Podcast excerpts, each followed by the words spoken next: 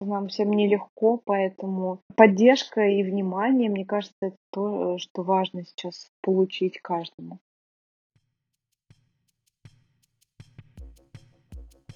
Всем привет, меня зовут Вика, и вы слушаете подкаст «Вдохновляющий быть мамой». Сегодняшний выпуск не запланированный, внеплановый, и он о том, о чем сейчас говорят все и везде. Я не могла не затронуть эту тему и не сделать небольшой коротенький выпуск об этом. Выпуск будет о важном. Выпуск будет о том, во что мы все попадаем, когда мы решаем самоизолироваться и остаться дома вместе со всей нашей семьей. Сегодня у меня в гостях психолог Ника Каширина. Приятного прослушивания.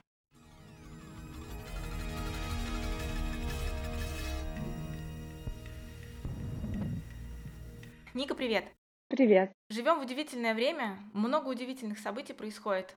И самое главное событие, о котором говорят сейчас по всей планете, конечно же, хочется как-то уже об этом говорить меньше, потому что действительно каждый утюг об этом вещает. Но, тем не менее, не затронуть эту тему невозможно, поэтому мы сегодня с тобой пишем такой внеплановый быстрый выпуск. А, поговорим о наболевшем и о насущном. Все школы, точно все государственные, точно все сады государственные с этой недели ушли на карантин ушли на самоизоляцию, многие взрослые еще на той неделе, что говорит о том, что теперь дома, в четырех стенах, будет сидеть семья. Как показывает то, что я вижу в интернете, самое большое опасение не в том, что тебе не хватит гречки или туалетной бумаги, а самое большое опасение в том, как мы будем жить в условиях того, что мы будем весь день дома находиться с детьми. Повезло тем, у кого детей нету, молодцы, или, не знаю, может быть, с детьми окажется веселее, но расскажи мне, пожалуйста, откуда вот этот страх возник сейчас? Ну, мы же, как бы, дети у нас не первые сто лет, да, у нас есть дети, с которыми мы живем, которые появляются, рождаются, но почему сейчас мы так остро стали ощущать и паниковать по поводу того, что мы останемся дома с ребенком? И даже ходят мемы по всему интернету, когда выберите два варианта, какой вам больше подходит. Ты остаешься дома один с ребенком или второй вариант. И понятно, все выбирают второй вариант. Расскажи мне, откуда этот страх, откуда ноги растут? Ну, на самом деле, а, быть в заперти и быть лишенным права передвигаться, это ну, такая неестественная ситуация для взрослого человека. Любые ограничения воспринимаются нашей психикой достаточно остро. И это естественно, что а, даже мысль об этом вызывает дискомфорт у людей. Еще стоит э, ну, помнить, что дети — это такие очень подвижные у нас товарищи, которым нужно очень много энергии тратить, и они э, постоянно нуждаются в э, внимании, да, они как бы создают много шума, и Э, и это нормально, это про здоровое детство, правда? И дети, э, запертые в квартире, ну, они будут нуждаться э, какого-то особого повышенного внимания. И мы же говорим не только про детей там, до года, которые спят, да, не, не в этом дело, а дети, чем старше, тем больше им нужно автономии, свободы. Поэтому это, это нормально, что родители ожидают боже, как же мы будем с ними справляться. К тому же, э, давай вспомним, что многие работают, и получается вообще сюр, э, когда взрослый человек должен свои обязанности выполнять, как будто бы такой домашний коворкинг будет. Да, мама работает, рядом папа работает, как-то вот, не знаю, еще дети что-то делают дома, что они делают, кто будет организовывать вообще пространство.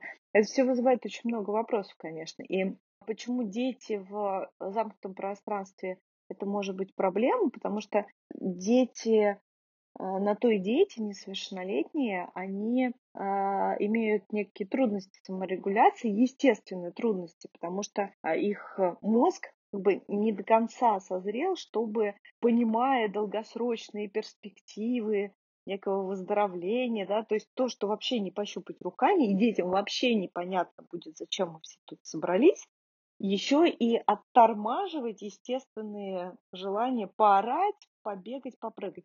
Все это, да, это проблема будет, и многие родители это понимают. Поэтому нагрузка большая, колоссальная нагрузка будет на родителей, на всех взрослых в социуме сейчас повышенная нагрузка, поэтому с пониманием, состраданием отнестись к этим переживаниям и воспринимать эти мемы как, э, знаешь, такую попытку хоть как-то разрядить обстановку. Когда мы смеемся, то то, чего мы боимся, оно становится чуть менее страшным.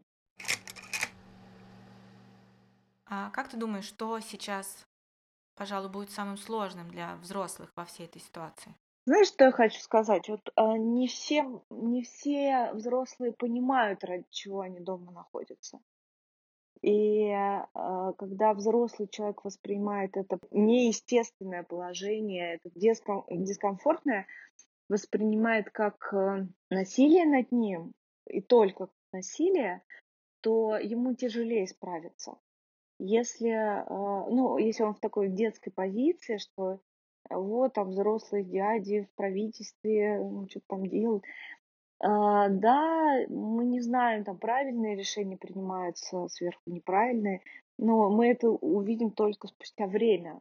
Те решения большие, там, они видны только спустя какое-то время, и сегодня мы ничего э, не можем сказать по этому поводу. Но если мы будем, как взрослые люди, думать про социальную ответственность нашу, ну, это тема отдельного, наверное, какого-то диалога, э, ну, думать про то, что мои интересы и интересы общества это как бы взаимосвязанные вещи, и что один в поле не воин даже в настоящее время, да, так кажется, когда мы там чего-то достигаем, что да я и сам выживу, а вы, когда речь идет про такие глобальные процессы, так, про здоровье, то мы на самом деле все уязвимы и зависим друг от друга.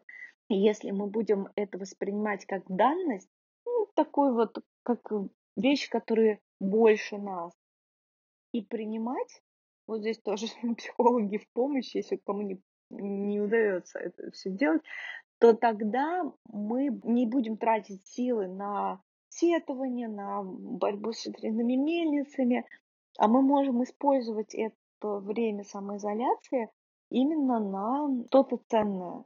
И можно ну, много рассуждать, как организовать жизнь семьи. Это скорее лучше делать каждому в индивидуальном порядке, потому что жи- невозможно универсальный совет для всех.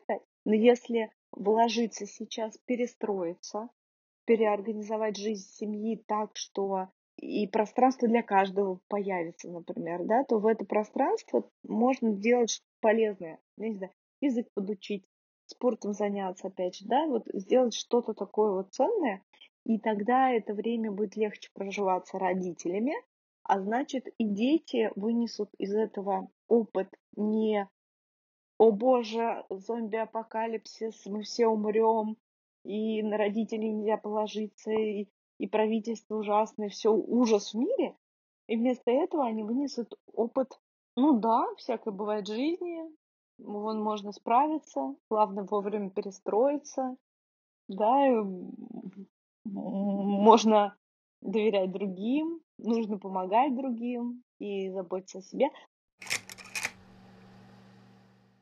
Слушай, но самое интересное в этой во всей ситуации, я точно знаю, что многие мамы, когда долго сидят в декрете, у них э, самая большая мысль о том, когда они из него выйдут, они выйдут вот из этого дня сурка, да, из этого замкнутого круга присутствия дома с ребенком в четырех стенах, потому что, в принципе, многие мамы, которые еще сидят в декрете, они, в принципе, знают, что это такое быть с ребенком круглосуточно. В связи с чем есть опасения, что вот эти родители, которые как раз бежали из дома, и те же мамы, да, которые бежали из дома для того, чтобы отвлечься от э, происходящего и с радостью отдают их в детские сады, в школы для того, чтобы отвлечься, чтобы наконец-то получить какое-то свое пространство. Получается, эта ситуация, которая сейчас, она возвращает в режим, что у тебя твоего пространства снова нет. В связи с чем, как ты думаешь, чего стоит опасаться? Что может... Говорят же, что предупрежден, значит вооружен. Вот скажи мне, на данный момент, когда мы только-только начали сидеть дома с детьми, чего нам стоит опасаться и ожидать, и как следствие на что обращать внимание, что в будущем может появиться в нашем состоянии, в нашем сознании, к чему быть готовым? Смотри, я прежде чем ответить, хочу сказать, что я опасаюсь нагнетать. Вот то, чего сейчас не надо делать, точно, это перечислять список того, что может быть побочным эффектом изоляции. Давай вспомним, что сейчас э, такое социально опасное явление, да, вирусное заболевание, которое для всего общества опасно. Так считает ВОЗ. Мы отдельные специалисты или отдельные граждане, мы меньше, чем система. Соответственно, как система нам говорит, так оно, а, это как бы реальность для нас такая, такие правила игры, да, правила задает система. И поэтому, если а, есть риск для жизни и здоровья, то психические, психологические дискомфорты и риски, они как бы вторичны. Выживем, разберемся. Вот примерно такая логика. Останемся здоровы, разберемся. Это действительно так. Даже в спокойное время, а, если у пациентов или клиентов есть какой-то а, риск для здоровья, сначала мы решаем его, а потом уже психологическая работа. Вот это четко нужно понимать. Поэтому эти меры, они вынуждены, как, ну, если бы другое какое-то, ну, такое экстремальное, ну, не знаю, инопланетяне прилетели, и мы сначала думаем, как спасаться, а потом уже подумаем про тревожные расстройства, которые на фоне этого будут и так далее, да? Поэтому сейчас я предлагаю всем, вот если вынужденные меры какие-то есть, воспринимать это как неприятную данность и временную. Мы правда не знаем, надолго ли это, но это точно закончится. Поэтому это не какая-то, например, хроническая история, когда женщина из декрета в декрет, там 10 лет только в декретах, да, и ну, вот какая-то такая штука а, бесконечная, это закончится, и, и хорошо. То есть это какая-то неестественная для людей, но вынужденная мера так как э, меры неестественные, то да, побочные всякие психологические штуки могут быть. И я не буду говорить, какие они. Почему? Потому что люди начнут э, у себя их находить. Но я могу сказать, на какие симптомы следует обратить внимание и обратиться к специалисту. Это сделать можно онлайн, и получить помощь э, можно тоже, да, и помощь психиатра тоже можно получить и в карантине, и не в карантине. Поэтому если какой-то член семьи отслеживает у себя какие-то э, депрессивные сим- симптомы, то э, следует обратиться либо к медицинскому психологу, либо к врачу-психиатру сразу. Самое лучшее, что можно сделать, это заполнить онлайн-опросник Бека по... Есть такой э, опросник депрессии Бека. Вот. Можно еще опросник тревоги сразу проходить так, и смотреть свое состояние. Если там э, написано среднее или выраженное, то это вот нужно обращаться. Если какие-то легкие у нас истории, то э, можно либо к психологу обратиться, либо посмотреть, где мы усугубляем свое положение, накручивая себя, надумывая, да, ну вот и, так далее. Вот. Но вообще лишний раз а, поговорить с а, психологом или с кем-то извне, находясь в пространстве, никогда не лишнее.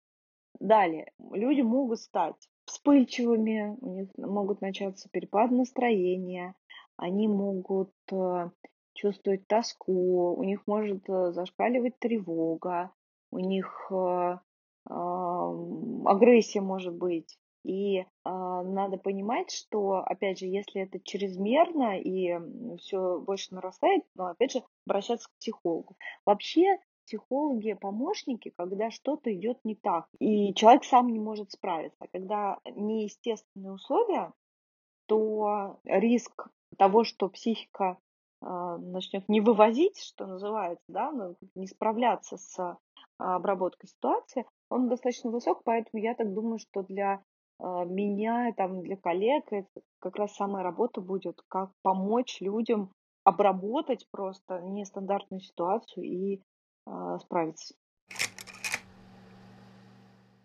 Что хочу сказать. Большая проблема будет это нехватка двигательной активности.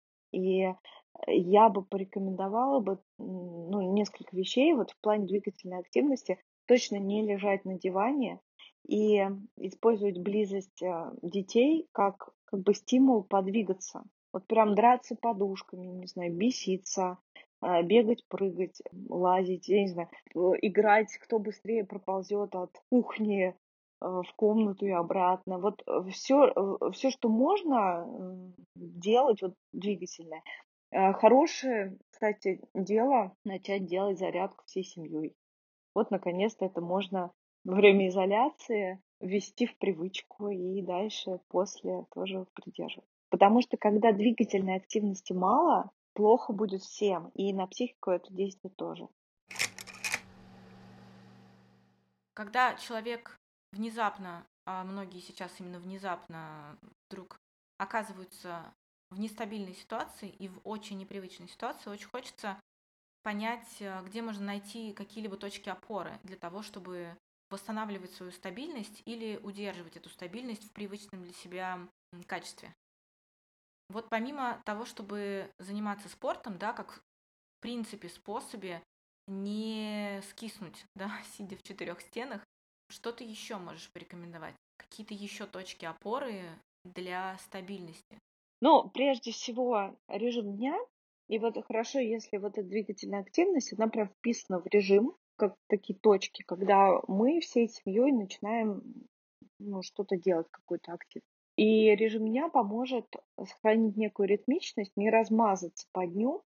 А наша психика очень плохо вот эту неопределенность а, воспринимает, неопределенность, э, которая сейчас зашкаливает в жизни. И режим поможет задать хоть какую-то определенность. Это что касается таких самых э, понятных опор.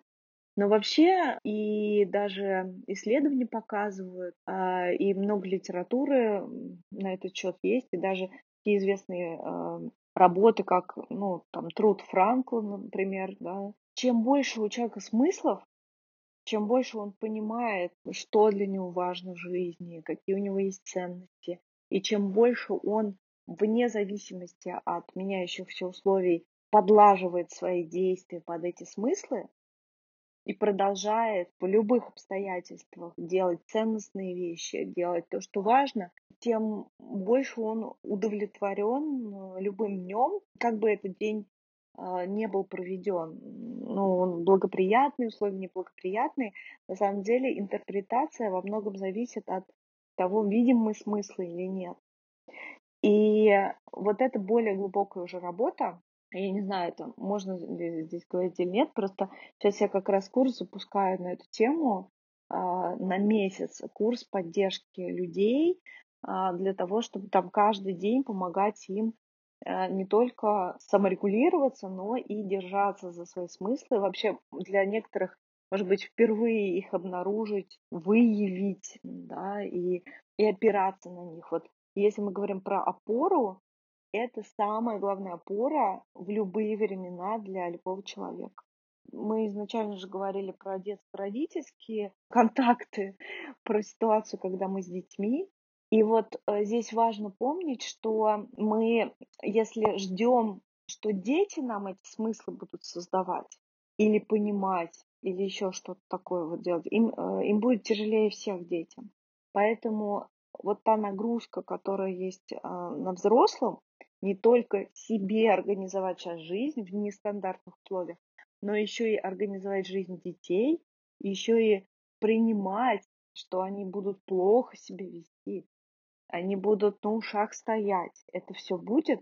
И умудряться видеть в этом смысл еще своего существования.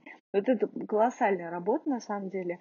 Нам бы всем справиться, и я думаю, что мы выйдем из этого еще сильнее и мудрее, что ли, точно.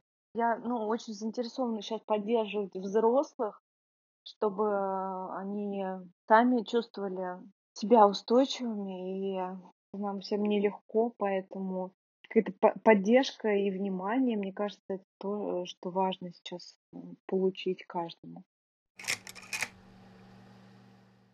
Скажи, пожалуйста, вот взрослому понятно, взрослые более осознанные, и хочется верить, что многие стремятся к повышению этой внутренней осознанности. Но как взрослый может помочь ребенку в эти дни точно так же найти опору в том, что происходит? В чем ребенку найти опору? Ребенку э, найти опору можно во взрослом. На самом деле, более старшим, ну там подросткам, можно объяснять, что ну вот такая вот ситуация, и я тоже не хочу быть здесь. Вот, вот честно говорить. Да, я тоже, смотри, мы в такой ситуации. Я тоже хотел бы, чтобы мы вышли из дома, чтобы никто не болел, чтобы мы все были свободные. И вот если родитель уверенно говорит о том, что о своих чувствах, по сути, я тоже злюсь, я тоже устал, мне тоже здесь дискомфортно, но я здесь ради вашего тоже здоровья, а я здесь, потому что это моя, ну, там, и социальная ответственность, и ответственность перед вами, ну, вот, вот это все, да. И дальше, пункт второй, если родитель будет философски относиться к нежеланию ребенка никакие опоры искать, и будет помнить, если родитель, что это вот эти условия, это все ответственность а, взрослой части нашего социума. Дети ну, ни в чем не виноваты, и они просто подчиняются и имеют право выражать несогласие, нежелание и так далее, то тогда вот это как спокойное принятие и сопереживание ребенку, я понимаю, что это может звучать жутко, потому что нам бы кто посопереживал, да, но вот а именно оно может дать опору. Это не значит не выходить из себя, я сразу скажу. Это значит, что если родитель вышел из себя, он тоже живой, сказать там, сынок, прости, пожалуйста, но я просто тоже, мне тяжело. Вот, да, мы с тобой сейчас это вот проживем и вообще научимся самообладанию на всю оставшуюся жизнь. Вот. Дети помладше, им ну, стараться дать больше движения, побегать. И вот как мы в норме регулируем их, в принципе, это продолжать делать и стараться не навешивать на них как раз ответственности они едва ли поймут какие-то глобальные вопросы, а испугаться, что, боже, взрослые не справляются и все так плохо. Ну и индуцировать тревогой детей младших это легко, а потом сами же будем страдать из-за того, что ребенок еще и по ночам не спит и так далее. Поэтому стараться помнить, что это мы взрослые, это мир взрослых сейчас принимает эти правила, и дети имеют право и бунтовать, что угодно делать. Наша задача что делать? Оставаться дома, если такое решение принято. И принимать, что да, это дискомфортно. Но помнить, ради чего это все мы тут находимся.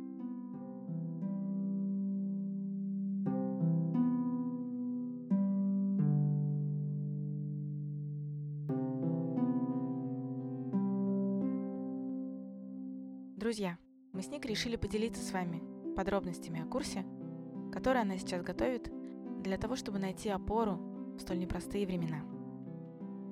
Об этом я поподробнее напишу в описании к подкасту, а Ника совместно с медико-психологическим центром Белтика подготовила для вас бонус. Все слушатели подкаста по кодовому слову «подкаст» смогут получить скидку на курс 5% а также скидку на все услуги центра 10%. Подробности будут в описании. И, пожалуйста, если вам вдруг понадобится помощь, не стесняйтесь за ней обращаться. Специалисты смогут вам помочь и поддержать вас в сложную минуту.